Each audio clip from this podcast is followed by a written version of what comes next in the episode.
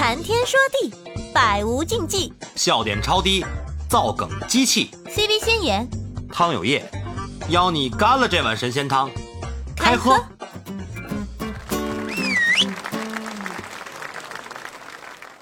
嗯，哦，就樊木来了，樊木，樊木有什么啊要说的，请说。好，我我我就呃谈一点我知道的吧，因为那个哎，高铁，技术，好，来来来来来，我他们这几个这个呃，这就是我零九年进的厂吧，就是不是，09等会儿年进的厂零九年进的厂什么意思？你就是你你是造高铁的吗？我是造高铁上边的空调的，就是啊，那个啊，对相关从业者业内人士，哎开始业内人士。你的表演，请开始你的表演。开始我的表演哈，就是零九年的时候，我记得还有日本的那个，就是那个三八零啊，还有那个，它它不是叫什么型号我不知道啊，因为我是空调嘛，它是有一个我们那型号叫六五幺、六九幺之类的，它是什么？嗯。它是呃有日本提供图纸，然后中国来制造，嗯嗯嗯。呃，是这么一个状态，就是说这一台机组可能卖七十万，但是到咱们制造业手里呢，可能就是对半撇或者是更多，就是人家因为有那个支持知识产权，对吧？哦人家会分走很大一部分钱，然后后边呢是国家倡导，就是让所有的东西都国产化，嗯嗯嗯。嗯，然后他们也着力着着手设计，就是这些，就是他们那个外形可能是一样的，但是里边东西都是呃不一样的嘛，就是换成国产的了，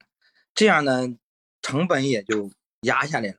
就以前卖嗯五十万，可能现在就是卖个二三十万，呃，嗯是这样，呃，就是因为知识产权咱们都自主了，对吧？不用不用分给他们那部分钱了，那成本自然压下来了。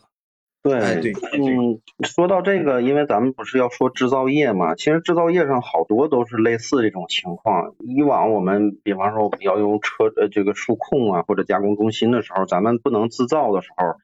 就就死贵。然后一旦咱们这个咱甭说是是是仿制啊或者什么什么的，是吧？一旦咱们能自己制造了，然后这个钱就被打骨折，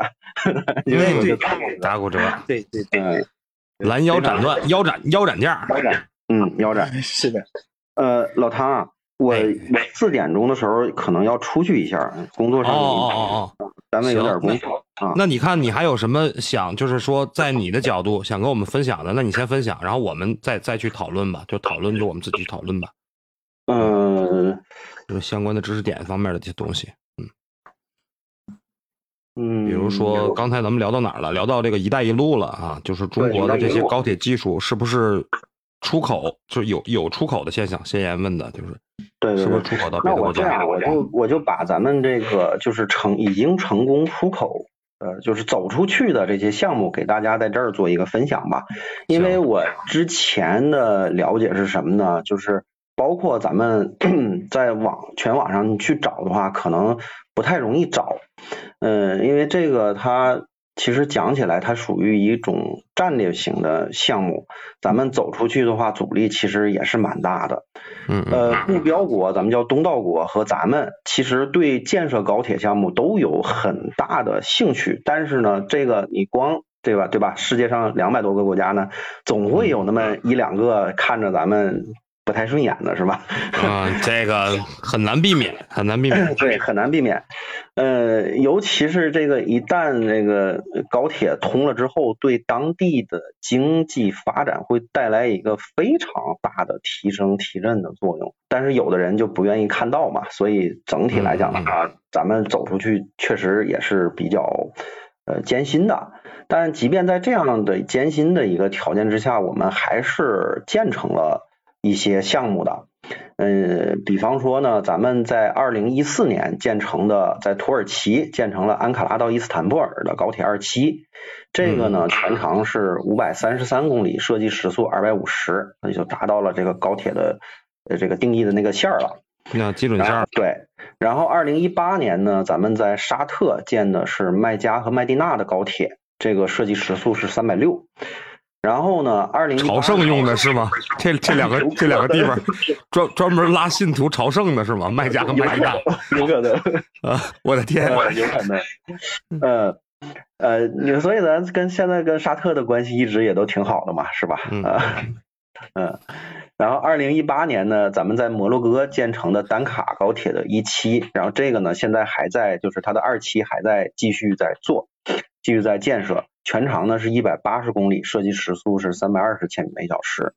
然后呢，还有一个就是咱们今年，我想大家应该都呃关注过新闻的话，也能看到这个，就是匈牙利和塞尔维亚的这样一个匈塞铁路。嗯呃，它的设计时速呢是二百公里每小时，全长三百五十公里。然后前一阵儿啊，大概可能是四月份还是三月份，我记不太清楚了。然后当时也是报了这个中老铁路，我连接咱们中国和老挝的这个铁路，全长是一千多公里，设计时速是一百六十啊，这个这个公里这个这个时速就 挺有意思的啊，一百六十，它是比较低的，但是它用的车呢，确实确确实实的是咱们这个动车的这个这个动车的这个车厢啊，这挺有意思的。然后呢，咱们现在正在建设当中的有这个印尼的雅万铁路，还有伊朗的德黑兰马哈拉马沙马沙德铁路，还有德黑兰伊斯法罕铁路啊，这些都是在正在建设的过程当中的啊，这些。嗯那老王就是说，你在这个技术角度上来说一下，就是说咱们现在已经是在国际范围内，咱们就是都是呃名列前茅的这种高铁技术，它相比于其他国家或者是传统那些高铁技术，它有什么样的创新？你可以给我们简单介绍一下吗？就简单介绍就行，因为你时间有限嘛。嗯行行行嗯，呃，是这样的，就是对于高铁技术来讲的话呢，它大概呢可以分为六块儿，一块儿呢是工程建造，还有一块儿呢是高速动车组，就造车厢的，还有一块儿呢是列车控制，还有一块牵引供电，然后运营管理，还有风险防控这六块。这六块呢，我们总体啊，就是全就是呃所有的加一块儿啊，整体上来讲呢，我们是迈入了世界的先进了。然后呢，部分领域呢可以达到世界的领先水平。所以咱们的高铁技术输出的话，从技术层面，咱们确实是很有这个呃竞争力的。从技术层面来讲的话。然后分块来给大家介绍一下呢，就是在工程建造这一块呢，我们有什么突出？那么咱们在工程建造这块呢，因为我们的高铁系统呢是绝无仅有的大啊，这个是咱们非常自信的。世界上没有哪个国家或地区，它整个高铁系统能建到咱们这么大。咱们几基建乎狂魔，对，几乎是把是这个你只要是有人住的地方，都给你全部都给你通上。所以呢，咱们要想，那那咱们学过地理也知道，咱们从南到北，从东到西，它整个横跨的这个距离是非常大的。所以咱们在建造的过程当中，包括特殊环境的施工、高铁桥梁的建设、复杂隧道的修筑、大型客栈的设计等等，这些技术都是国外它不可能有像咱们这样的经验的。对所以他没有他没有锻炼的机会。对，他就没有机会。就像说起来，咱们那个就是你什么样的大夫，他手艺好呢？就你手术做的越多，他手艺越好。你像我们哎这边以前是煤矿，那煤矿什么病最多呢？就是外伤、骨外伤。所以我们这边的医院，它什么做的最好？就是治骨折治的最好了，就这样。对，没毛病，没毛病。您见的多了，病例见的多了，你肯定是。对，尤其是在一些比较特殊的，比方说呃高原、高寒、高温、干旱、风沙，然后特殊的软土、黄土、季节性冻土、岩溶这些地貌，几乎是别的地方不可能找得到。所以咱们在这种情况之下，我们都能给你施工出来这个高铁线路，那对可以说是这个在全世界其他的任何一个大洲，呃咱们都是可以做建设的，而且是非常非常有竞争力的。咱们咱们国家这个，咱们国家报天气预报报十几分钟，人外边国家全国有雨，一句话结束。对对对，差不多就是这样啊。所以这块儿咱们是相当是呃不俗的。然后呢，这个动车组部分，动车组部分的话，这个其实呢没有呃刚才没有详细的给大家介绍，你像咱们在这个两千年，呃，就是咱们在和引入国外的技术之前，我们实际上就已经开始研制自己的动车组了，包括先锋号，包括中华之星号，这些都是没有呃使用过国外技术，就是我们自己研制的。然后后来引进了之后，就是二零零，嗯，我记得是二零零四吧，我是零四还是零五啊？当时去招招投标的嘛。然后呢，就是引进了之后，然后就出现了一个呃快速的技术的增长，包括我刚才说的 CRH 一型、CRH 二型、呃五型、三型，然后这个都是引进的。引进完了之后呢，再升级出来 CRH 三八零，这个就是完全自主的了。然后 CRH 三八零之后呢，又有 CR 四百，这个就是复兴号了。所有的这些呢，其实都是相当于在逐步的消化、引进、吸收完了之后呢，逐步的进各自的一个创新。然后呢，我们刚才也谈到了日本也好，还是去欧洲也好，我们去做成去去体验它的这些呃，就是你像德国的就 i s 嘛，ICE 三啊，这个你去体验它的，你也会觉得它不如复兴号和和谐号。坐起来舒服，所以我们的复兴号动车组在安全性、经济性、舒适性、节能环保等等各个方面去评价的话，都是相当不错的啊，都是相当不错的。和同类的这些呃车辆去比较的话啊，都是能够竞争过去的。嗯嗯，这是车，这是车组。那我们为了制造这个车组呢，它相应的呃这个车组里边。有这个呃铝合金的车体，有高速转向架，还有它的牵引电机、网络控制器、制动控制器、牵引变流器、空调系统和高压箱等等，这些也都是，还有包括它的系统集成等等这些，我们也都是在逐步的进行一个国产的替代，国产的这个这个这个呃全国产化的这样一个过程。你像它这个。你像它这里边这个牵引变流器，因为我本身我的专业就是学的这个电力电子的这个方向嘛，所以这个变流器其实就是我们当时主要研究的对象。那当时我是在一四年，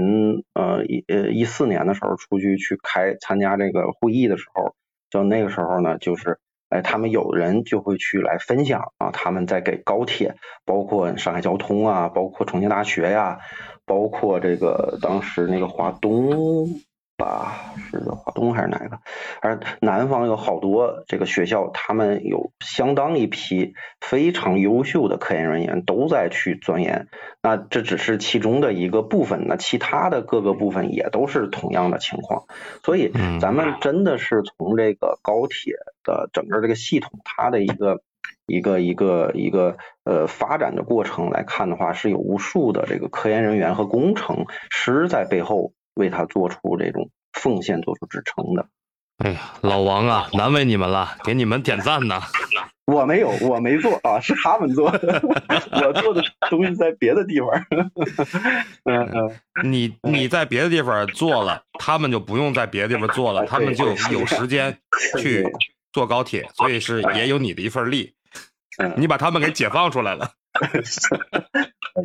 应该说是还是那样吧，就是还是叫做什么呢？就是共同共同建设嘛，因为这个国家是我是属于我们每一个人的嘛，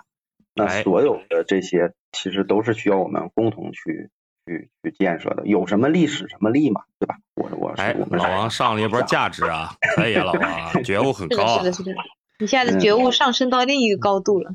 嗯，然后然后我继续往下说，就我刚才给大家介绍的就是一个工程建造和一个高速动车组就车辆的部分。那实际上呢，对列控啊，包括牵引供电呐，包括运营管理呀，包括风控啊，所有的这些实际上都是类似的一种情况。所以为什么说我们整体系统是一个世界先进呢？就是这样，它是多点开花的，每一个领域都有大批的人在这块施展拳脚，然后并且呢，去去去。真的就它不是说出来的，它不是简简单单的说我把你国外的技术拿过来了。然后呢，我就做了一个复刻，然后就完了。不是的，我们也能从亲身的价，就是我们能从自己亲身的体验当中，我们能去感受到你这个动车组它在运行的过程当中，它的平稳，它的安静、它的舒适，所有的这些它都不是凭空而来的，都是有大量的人在背后做工作来支撑的。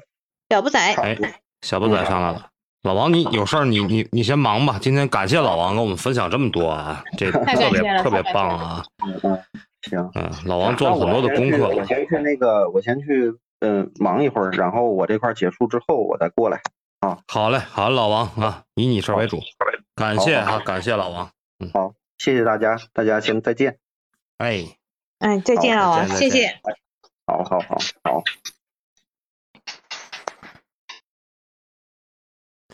哎，小不仔上来了，嗯，包括这个，嗯。嗨，哎，小不仔，哎我哎。这不过就是这个，我我看这个呃题目好像跟我工作没啥关系，但是我可以分享一个跟我工作有有一点关系的，就是幺二三零六。虽然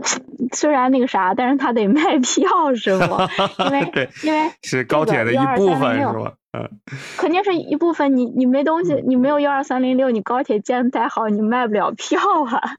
因为对，这个从其实从原来我我们我上大学那阵儿，一零年的时候，我我上大学在成都，我们当时只能坐，如果不坐飞机的话，只能坐火车。我记得我们原来都是从那个呃票点儿、代售点儿，你知道吧，去排队，然后就一辆车，我当时我的家乡去成都的车就一辆，然后就五点每天我爸就是放票，我爸就去给我排队，可能嗯我爸给我排一周，终于能买上票。他他因为网上当时一零年的时候是不能看的，然后呃，所以只能在现场买。大家那个买票的记忆，我觉得呃有点生活阅历的人应该都经历过嗯吧。对然后年龄足够大的呃人都经历从过。对，就是我们国家的幺二三零六从二零一二年就开始，它是一个重点项目。其实这个当时是我们幺二三零六应该最初呃先是投了四个亿，然后分了三次，然后投四个亿，然后最后建成了可能嗯要三四年就建成了幺二三零六。其实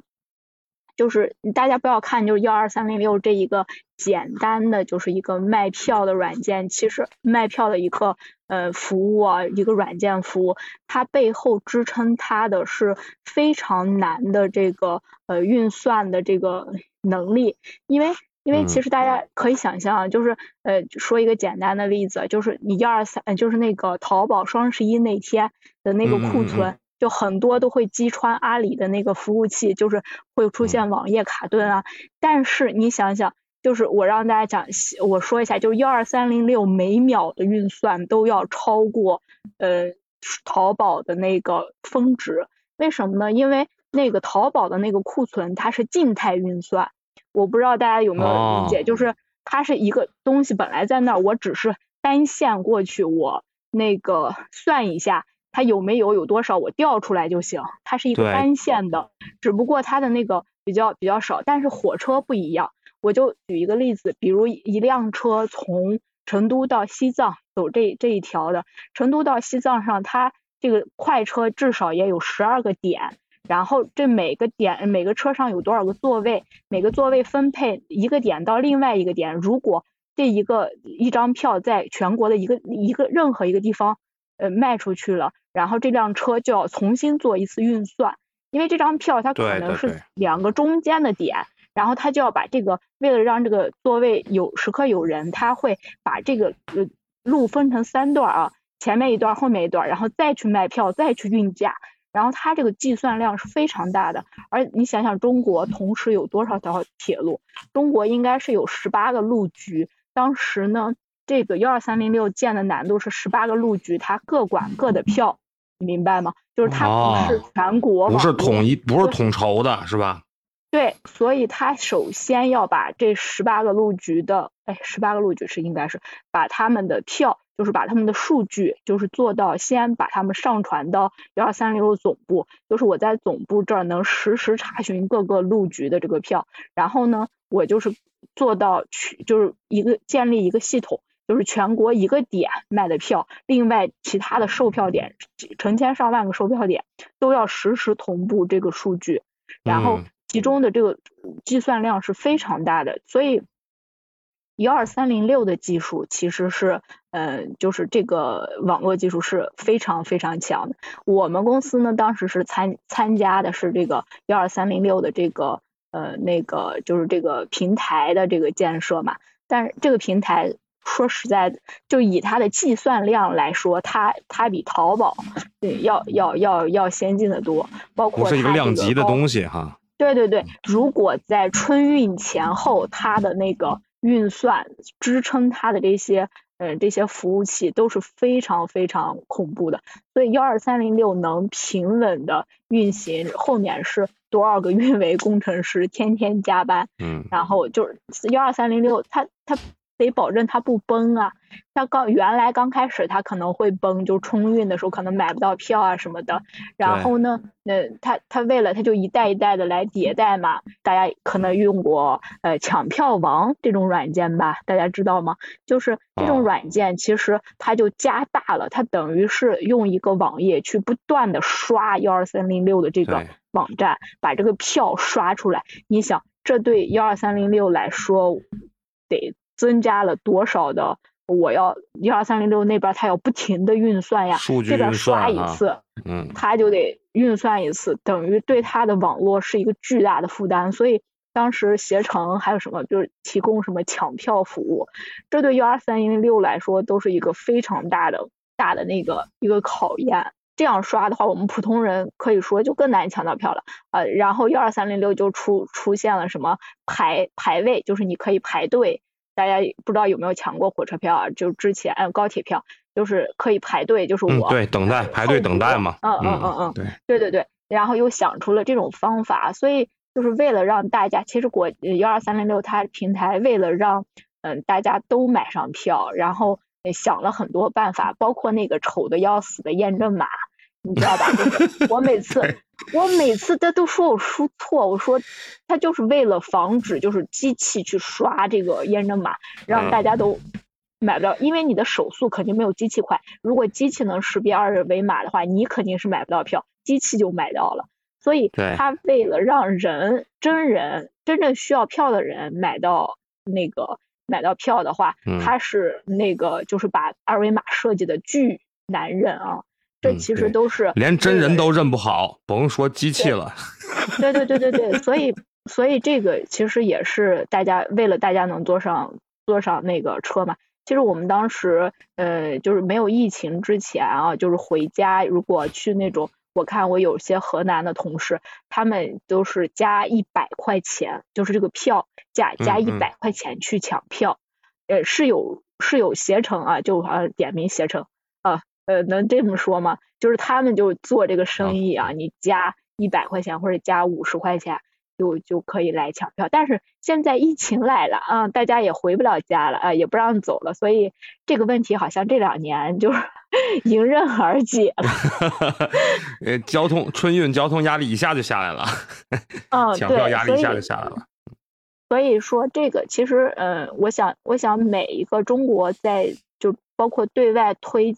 推自己的高铁技术的时候，如果想要让这个高铁实实在在的服务当地人民，他肯定还是要建立这像幺二三六六三零六一样这样的那个方便的这个卖票 APP 嘛，因为嗯，因为不可能还是那种就是到售票点儿去买排队那种状态，排完排还不一定能抢得着，就到窗口发现哎我我卖没了。我我觉得嗯幺二三零六经过这十几亿人的这个验证啊，那证明它已经很成功了。所以中国嗯完全也可以把幺二三零六这项技术那个啥一下，呃，嗯卖给，copy copy 一下哈，嗯 对啊，卖给中东啊，他们才多少个人啊？就是卖给那个这些国家，反正这这没有一个国家还有这这么大的人了，除了除了那个未来的印度，嗯 所以所以那个我觉得这这一项也算我们中国的一项，就不能说是高铁技术，就是铁路相关的一个卖票的一个技术。印度印度估计也用用不着，印度人都不买票，直接扒火车，主要是我们的那个高铁那个速度那么快，他们应该扒不住是吗？我的天呐。就是这项，其实这些这个给大家那个聊一聊。反正我工作相关的和那个呃铁路相关的，就这一点。还有一一一项技术就是，呃，我还知道一项技术就是高铁上的五 G，因为五嗯 G 现在也没有实现嘛，但是铁总那边也是成立了一个专门的公司，哦，他好像是把五 G 未来的运营权然后给一个公司了，铁路也是那个呃呃那个商业奇才，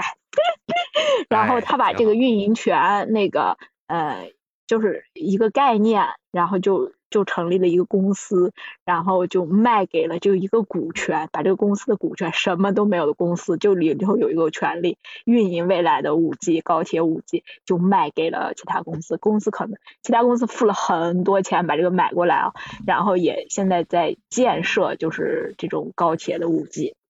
买了一个可能性回来是吗？对，这是一个投名状，你你嗯有了这个嗯东西，你的公司才能参加未来高铁上的其他东西啊。我要干这个事儿，拼了命我要把它干好，是吧？老大，你看我的，对对对对，这种感觉。其实你说的这五 G，它本身融入到高铁里边，它也应该算这个高铁的一部分，就也算它的高铁技术的一部分。那么快的运行速度以后，怎么能保持它的稳定？这个肯定是跟咱们普通那些基站肯定是不一样，肯定是有所区别的。这个如果说有一个相关的一个技术突破以后，可能在其他的领域，就是不光是在高铁这个领域，在其他的领域也会有一些好的一些发展，比如说将来的一些无人驾驶啊，这个汽车啊这些东西可能都会有，对。对吧？就高速运行嘛，高速运行保持信号稳定嘛，嗯。对这个真的是一个挺有前瞻性的东西。高铁的技术，我我们之前跟好像跟那个呃，就是中车，啊中哦，车集团现原来是南车北车，现在变成是中国神车，对，嗯跟中国神车的人就是说过他们这个高铁的那个就是制造的产业链，其实这是一个应该是特别长的产业链吧，就是高铁这个造出来还还是挺贵的。对它，它大到一些发那个什么发动机啊，小到一个螺母，这都是很有讲究的。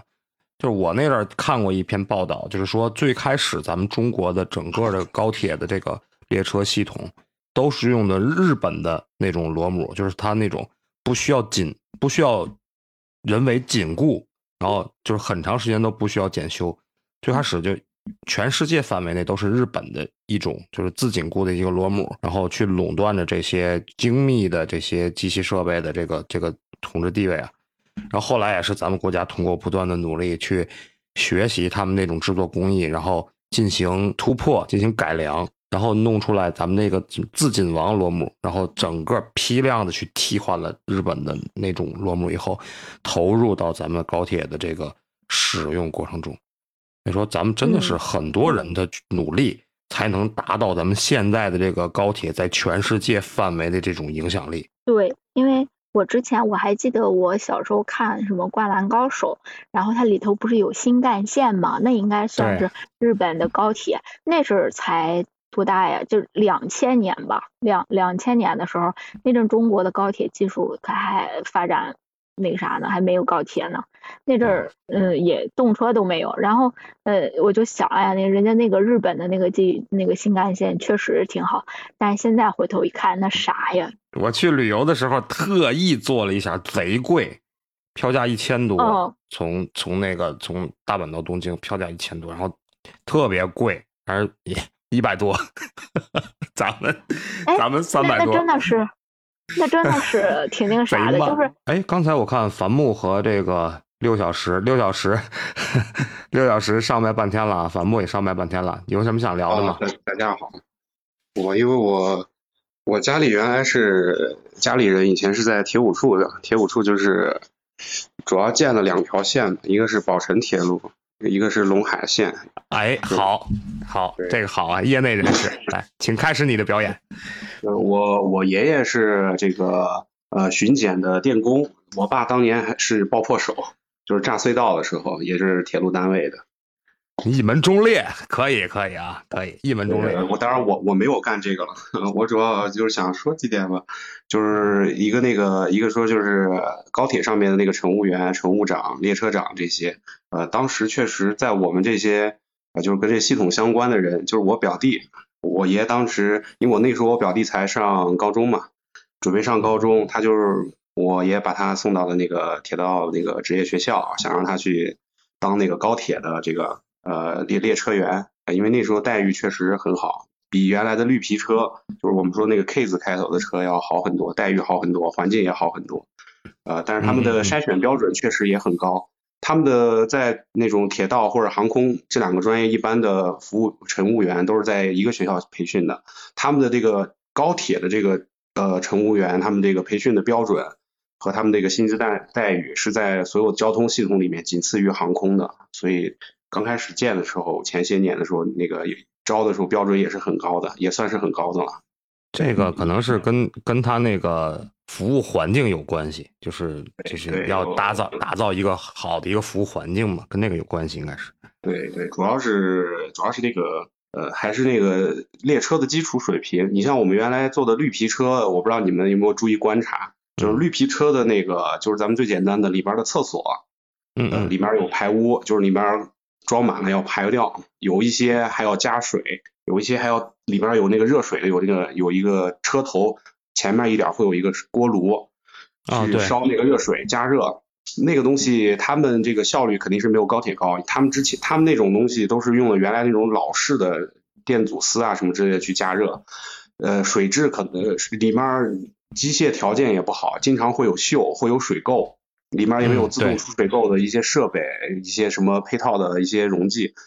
嗯，那么它运行一段时间之后，还要定定时的去检修，你要去把那个里面打开，把里面的水垢掏出来，要不然要堵管道，啊，包括厕所你要去清理有没有污垢残留，这些都是一一整套东西，很麻烦。那在新的高铁上面，这些很多一些新的一些监控设备，啊，新的一些。里边会有一些除除垢的设备，会有像水加热，它会实时监控，就很就是他说的智能化，应该就是这种的，比原来更智能，就不用那么多人去操操心了。然后它高铁只要它的状态 OK，你在监控室看到它的状态 OK 就可以啊定点做维修就可以了，这些东西就不用太操心。真的是啊，这业内人士的一门忠烈这个这角度考虑这问题就是精细啊，特别好啊。对，还有一个就是像我们国家建设高铁这个东西，呃，它的前提条件是你你的电网要铺起来，你的基础设施要铺起来。就是你像高铁用电的话，如果中国的电网没有去进行这些这么多年的建设，啊，没有这么多的富余的电力，那其实就是没有没有电力系统不发达的国家是玩不起高铁的，因为它太烧电了，太烧能源了。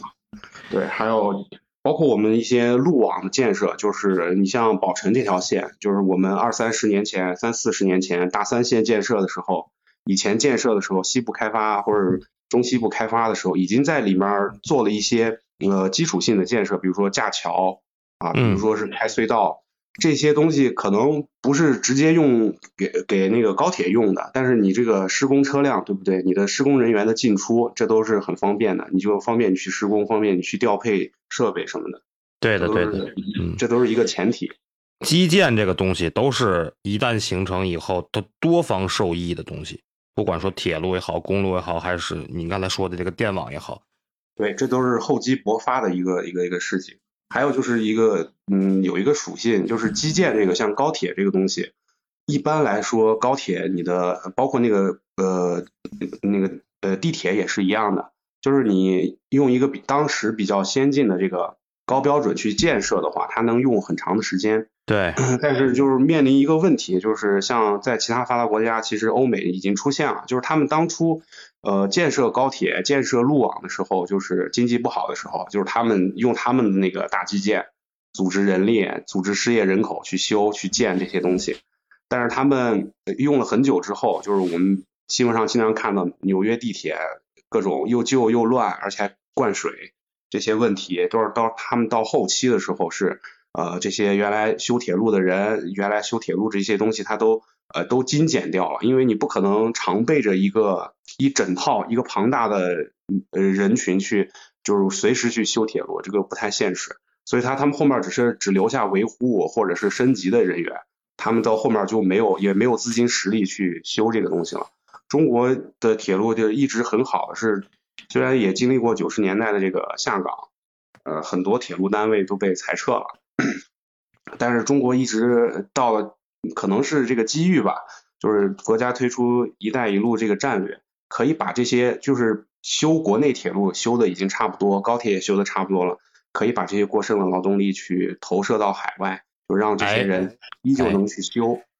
呃，而且铁路这边有一个基础的标准，就是轨道，就是中国的轨道是俄系的吧，就是我们这些东欧你一直走到东欧，呃，这是当年苏联的辐射范围，我们的铁铁轨的系统，就是这些这一套技术，铁轨这个基础的，都是用的是苏联的标准。啊，所以说我们的我们的这个两个国家只要铁轨，就是你把那个断头的修好，就是我们车是直接可以开过去的，就不需要转轨。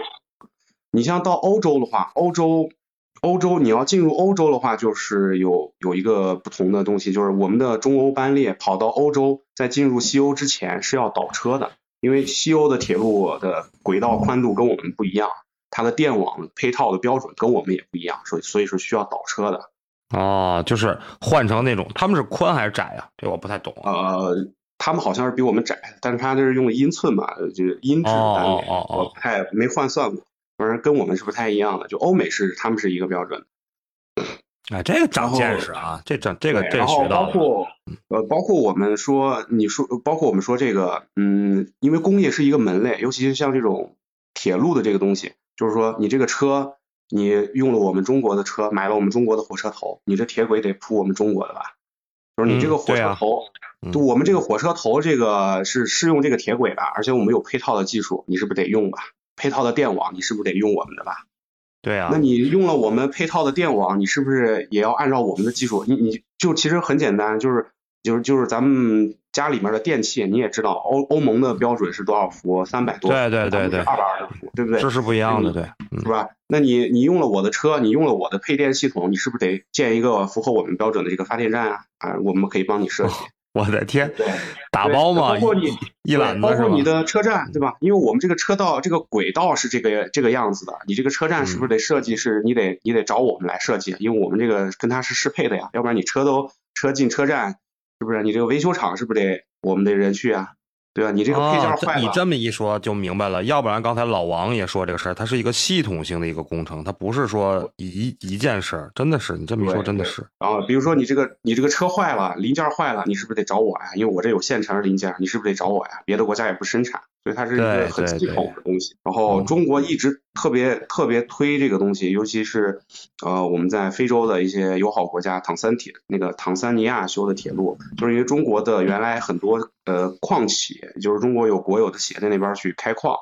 但是他们面临一个问题，就是这个矿是要运回国内的，他们把这个东西挖出来了之后，你不能你不能全靠汽车去运，汽车运输的成本成本太高，嗯，对，所以我们去可以，我们去助他们去修铁路，帮把把这些我们国家购买的矿业资源运回来，运到港口，然后上船运到国内生产，所以说是这么一个一套逻辑，而且就是铁路。这个东西其实不是很新鲜，因为啊，就是说一点这个下头的话，就是一百多年前，呃，中国丧权辱国的时候，列强来到中国，他第一个要干的事儿就是修铁路。对，开滦煤矿嘛。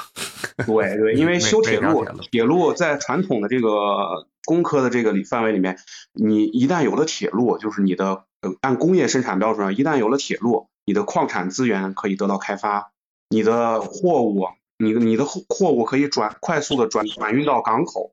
去，再去呃再去卖到全世界，而且你的人口也可以，你的劳动力人口也可以调动，就是这么一个体系的一个东西。所以中国就是修基建这个方面就觉得呃非常的明智，因为你把不光是把铁路修过去，你还把自己一套的工业标准也修过去。就是那在我看来，就是中国和国外的很多的这个技术。有一部分门槛是因为我们确实没有这方面的经验，但是很有有有也有相当一大部分的这个这个门槛，所谓的这个门槛，只是因为我们呃跟它的系统不通，或者是我们没有像他们那样慢慢的去去那个进行迭代，这个都是时间，我认为这都是时间问题。包括刚才老王也说了，咱们在整个这个高铁运营体系建设当中。各个方面都涌现出来大量的人才投入到这里边去，我感觉没有任何问题，咱们的祖国一定会越来越强大。嗯，对啊，樊木有什么想聊的？樊木，我就从那个制造方面吧，因为这个我也就会拧个螺丝，哎，你行你行，他这个你可以的，嗯，就是它一个就是我们操作规程，也就是说一个东西的话，它形成是是什么？就是说我们接到这个，呃，就拿一颗螺丝来讲，就是我们接到这个螺丝以后，我们要检查这个螺丝是否合格，然后呢，我们再拿我们的工具进行它安装，安装以后，它每一个线的标记，就比如说他要求红色，那那这列车可能都是红色，然后我干完以后，他有有力矩要求的，就是他拧到多少牛，然后、哦，你要用然后你们用力矩扳手拧是吗？就固定对对对，他们就是哦动车嘛，现在不是咱们聊的是动车呀，就是它有一一定的要求，就是呃不锈钢的螺丝是用多少牛，然后铜的螺丝呃它是用多少牛，就是我拧完以后，我需要画个标记线，比如说我画个黑色，我拧完以后，我必须要有给我检查的一个人，就是我是自检，我是自检，然后来一个护，就是护检那个人，他可能就是，比如说我要十牛，他那个可能是九点五牛或者多少牛，然后他拧不动，对，咯哒咯哒响了以后，啊啊啊啊他会观察我这个螺丝，它螺丝是有一个弹垫儿，有一个平垫儿，有一个帽儿，就是他看这个螺这个弹垫儿有没有压平，如果他感觉这个合适了，那他会在上边画他代表他的一个颜色的一个一个线，然后哦。每一个螺丝小到每一个螺丝，它都会有一个，嗯，就是那种跟踪卡，就跟身份证一样，就是它会跟这个机组是跟三年还是五年来着，它有有各个局不一定，就是要求不一样。就是说哪个问题，就就是这是这护检，还有一个专检，就是有一个专检过来，就是互检检完以后，他会有一个专检过来检，专专检还是这一套，就是看看外观呀，呃，力矩呀，然后检完以后，他也会签字，然后呢，在出厂的时候，就我们那个公司出厂的时候，它也会有一个检验，然后到就到到人那个，比如说拿猪机厂来算，就是到人家这儿还有一个检测，就就是说，是就是说一个东西，呃，之所以做的这么呃，就是就是跟名片一样，是因为它是有一套很规范的一个流程。层层把关是吧哎？每一层都注入了很大的精力去呃保证这个这个标准化是吧？流程化、哎标准化。可以追究到个人的。你就比如说我辞职不干了，但是如果说出了问题以后，呃，需要什么法律责任，你都得担起来的。就是不是说你不干就跟你没关系了，是只要这个东西是你做的，你就跑不了。嗯，安全无小事嘛，对吧？因为有可能一一颗螺丝就涉及到 呃一千人或者是几百人的生命安全，是吧？对，而而且国家呢，我感觉国家呃对这个高铁这一块儿哈，也是下了血本儿，就是他，呃，据我了解，就是他每个路局，这个高铁和这个呃，它都是一个不盈利的，就是每年还要亏损的一个行业。江湖路远，这时间快，就此别过。该下播了，山高水长，那接着造，后会有期。咱明天聊。喜欢就点订阅，也可关注主播哦。到我们的直播间和我们互动连麦，你的声音很可能会出现在我们的下一集。